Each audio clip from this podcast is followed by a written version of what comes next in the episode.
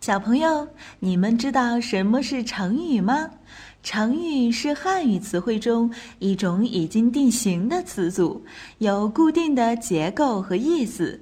成语的背后有很多有趣的故事，了解这些故事有助于理解记忆成语。万能的一休哥总是停不下学习的脚步。这不，这一次他就来到了成语王国，为小朋友们讲述各式各样的成语故事。还等什么？快来听吧！众志成城。小朋友们，如果在一件事情上和其他小朋友产生了分歧，怎么办呢？让我们来听听这个故事吧。在古代。有个国王，他想做两件让老百姓不喜欢的事情。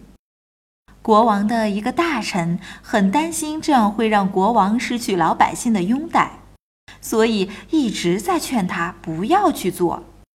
可是这个国王就是不听。国王的另一个大臣也劝国王说：“你这样做是不行的，因为老百姓不喜欢大家都喜欢的东西。”很少不能实现的，可是大家不喜欢的东西，就算做成了，也让大家不舒服。